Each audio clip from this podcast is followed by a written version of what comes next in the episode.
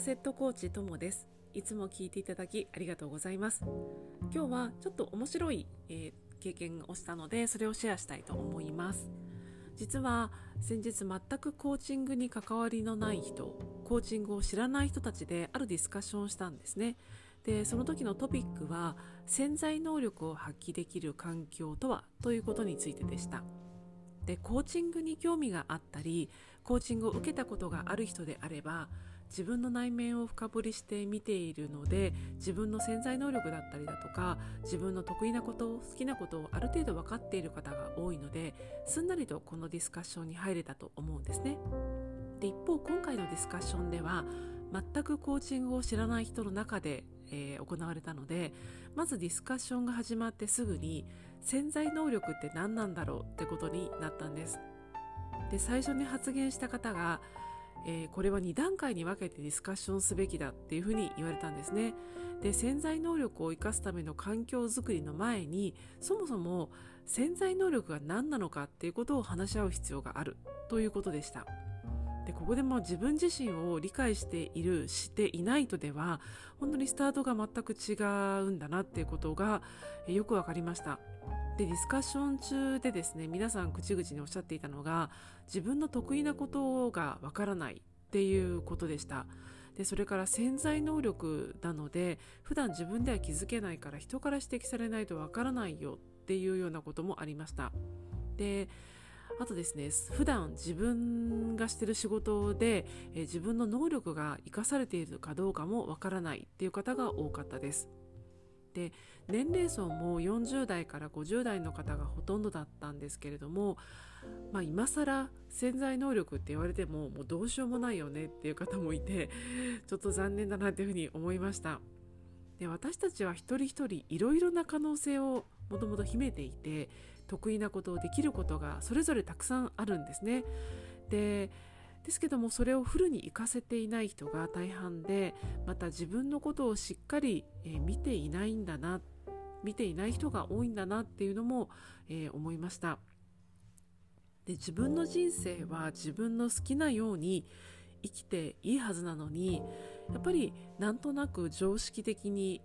道を選んで、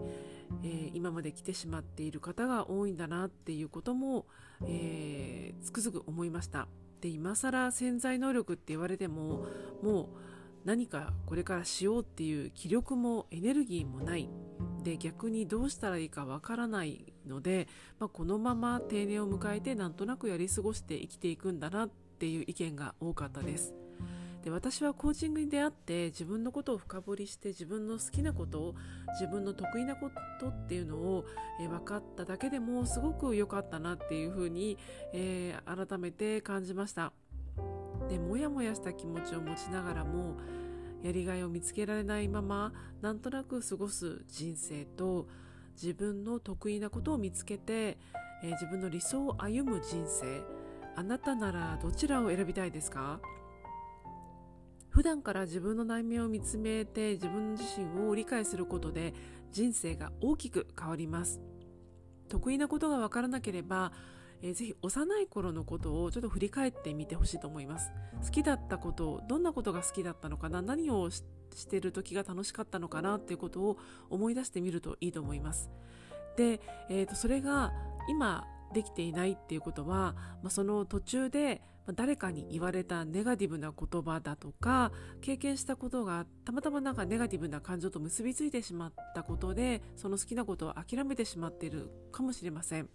でもしくは生活のため家族のために諦めてしまったことがないでしょうかちょっと一度ですね思い出して、えー、いただきたいと思います。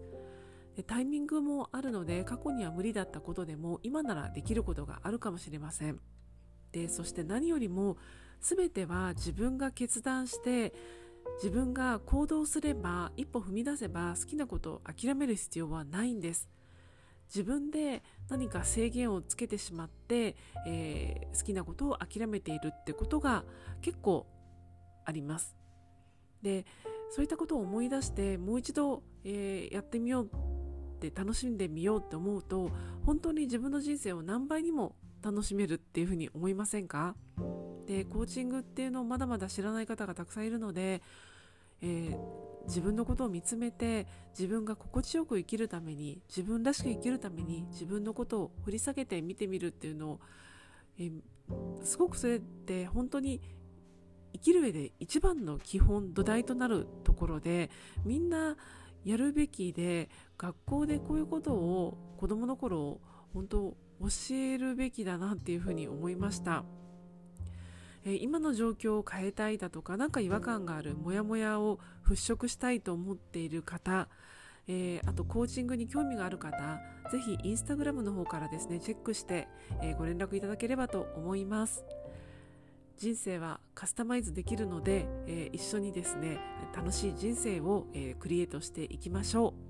最後まで聞いていただいてありがとうございます。また次回のエピソードでお会いしましょう。